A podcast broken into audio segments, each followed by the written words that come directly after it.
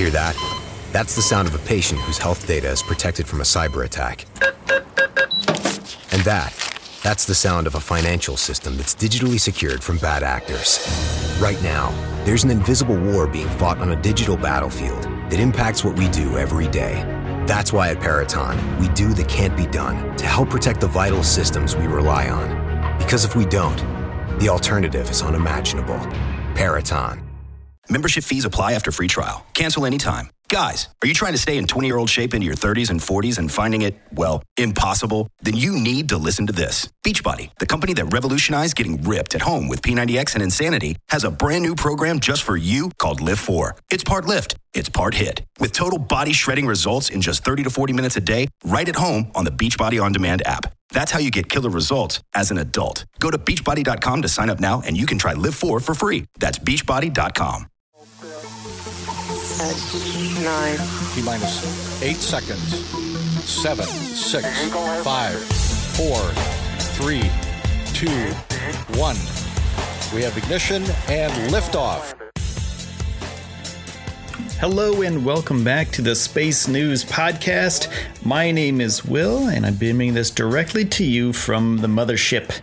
I want to say thank you to everybody who supported the podcast throughout the time that we've been doing this. And I want to say that the easiest way to support the podcast is just by listening to it.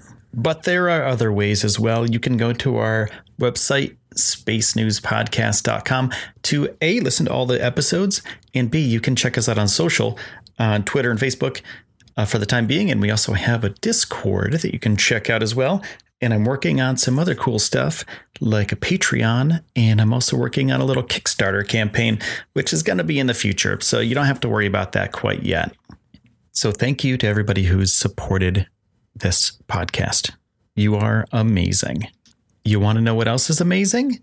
That in 1924, which is less than 100 years ago, Edwin Hubble announced that other galaxies outside of the Milky Way exist. Other galaxies. It's a normal thing.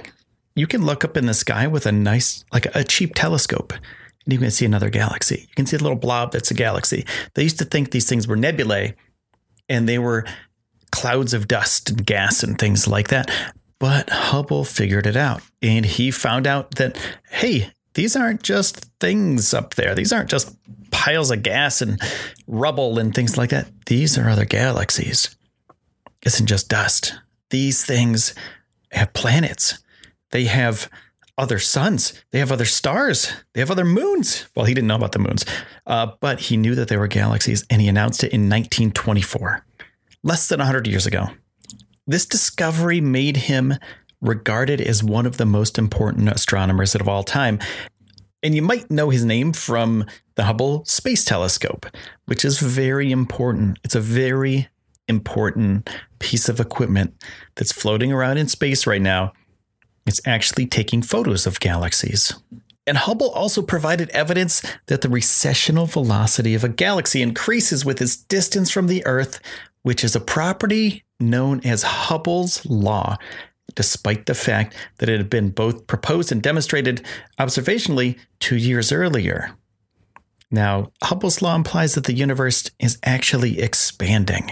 Oh, by the way, Happy New Year's Eve, everybody. It's New Year's Eve right now, and I'm recording this at about 4 o'clock p.m. Eastern Time. So, in about eight hours, it'll be tomorrow, and it'll be a new year on the East Coast. So, Happy New Year, everybody. So, in 1919, Hubble made it to the Mount Wilson Observatory in California. And it's around that time that there was a 100 inch telescope.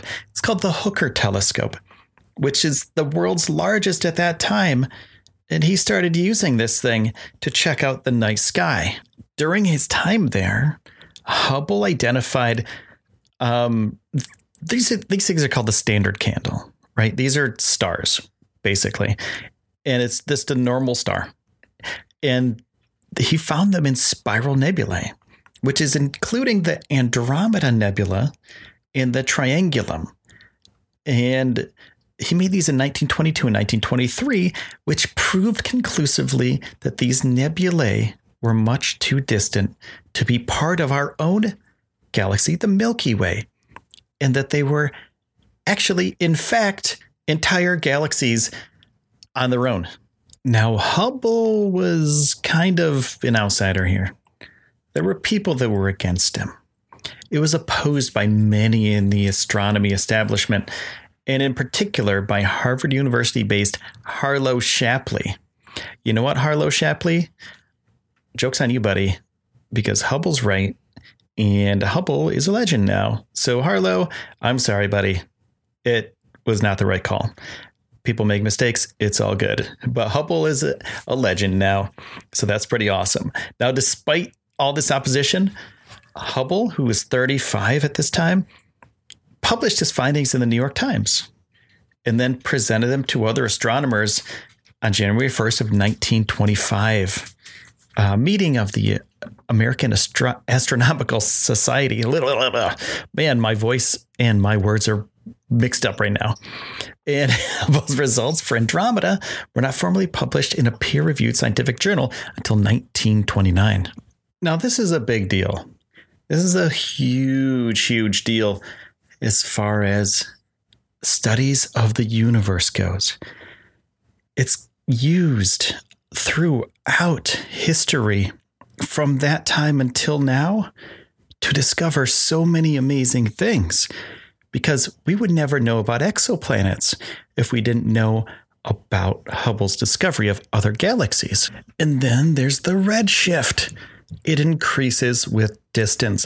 And in 1929, Hubble examined the relation between distance and redshift of galaxies and combining his measurements of galaxy distances with measurements of redshifts of the galaxies with his assistant Milton Humason, he found a rough linear relation between the distances of galaxies and their redshift, a discovery that later became known as Hubble's law. And we all know who Albert Einstein is, right? Okay, so I hope you do. And if you don't know who Albert Einstein is, he's basically the godfather of all this stuff. E equals mc squared physics, etc., etc. Look that guy up if you don't know anything about him. Wikipedia has amazing, amazing articles on the guy. So, Albert Einstein had this thing that he refers to as his biggest blunder of his life. It's the cosmological constant, which is a fudge factor to his equations to avoid the problem of the redshift. And when he heard about Hubble's redshifts, he immediately realized that the expansion predicted by general relativity must be real. And this is when Einstein also visited Hubble and tried to convince him that the universe was expanding.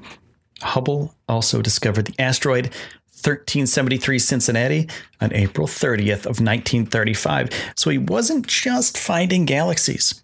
He wasn't just that guy. He also discovered an asteroid. And in 1936, he wrote The Observational Approach to Cosmology in the Realm of the Nebulae, which explained his approaches to extragalactic astronomy and his view of the subject's history. And Hubble did all these amazing things. But when you do amazing things in physics, what do you do? What do you get? What do you get for your troubles? You know, what do you get for all of this hard work that you've done for your whole life? You usually get a Nobel Prize if it's something of this magnitude. This is huge. Everything Hubble did, finding the other galaxies, redshift, all that, it is a huge deal. So he should have gotten a Nobel Prize, but he never did because the Nobel Prize back in that time was only for physics there wasn't astrophysics, so Hubble never got a Nobel Prize. But let's think about this. How cool is this? On March 6, 2008, the United States Postal Service released a 41 cent stamp honoring Hubble on a sheet titled American Scientists, designed by artist Victor Stabin. So he didn't really get credibility that deserves as far as the Nobel Prize goes, but he's one of the most important people in the history of humanity, in the history of science. But he got a stamp. That's pretty cool. And you know what else is cool? you are. Thank you so much for listening to this podcast. Everybody that's listened to this podcast, thank you for the support. The best way to support this podcast is to a, listen to the podcast. B, go to spacenewspodcast.com and check out all of our social media channels at Space News Pod on Facebook and Twitter. And also, there's a Discord link at our spacenewspodcast.com website. There's going to be a Patreon. There's going to be a Kickstarter too, I think. I'm thinking about that. But that's all because of you. Thank you so much. My name is Will, and I will Seven, six, five, see you soon. Four, three, two, one. We have ignition and liftoff.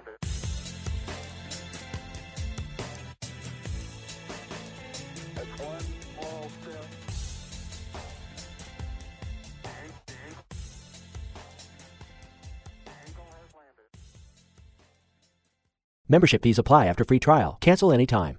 You know what's wrong with health and fitness? You weaponize it against yourself. Why didn't you go to the gym today? You're so lazy. Ah, why did you eat that? You have no self control. Stop it. At Beachbody, we think training and caring for your body in a way that works best for you should be about loving yourself.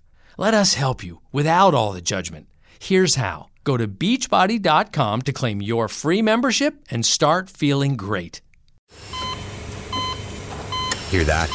That's the sound of a patient whose health data is protected from a cyber attack. And that, that's the sound of a financial system that's digitally secured from bad actors. Right now, there's an invisible war being fought on a digital battlefield that impacts what we do every day. That's why at Peraton, we do the can't be done to help protect the vital systems we rely on. Because if we don't, the alternative is unimaginable. Peraton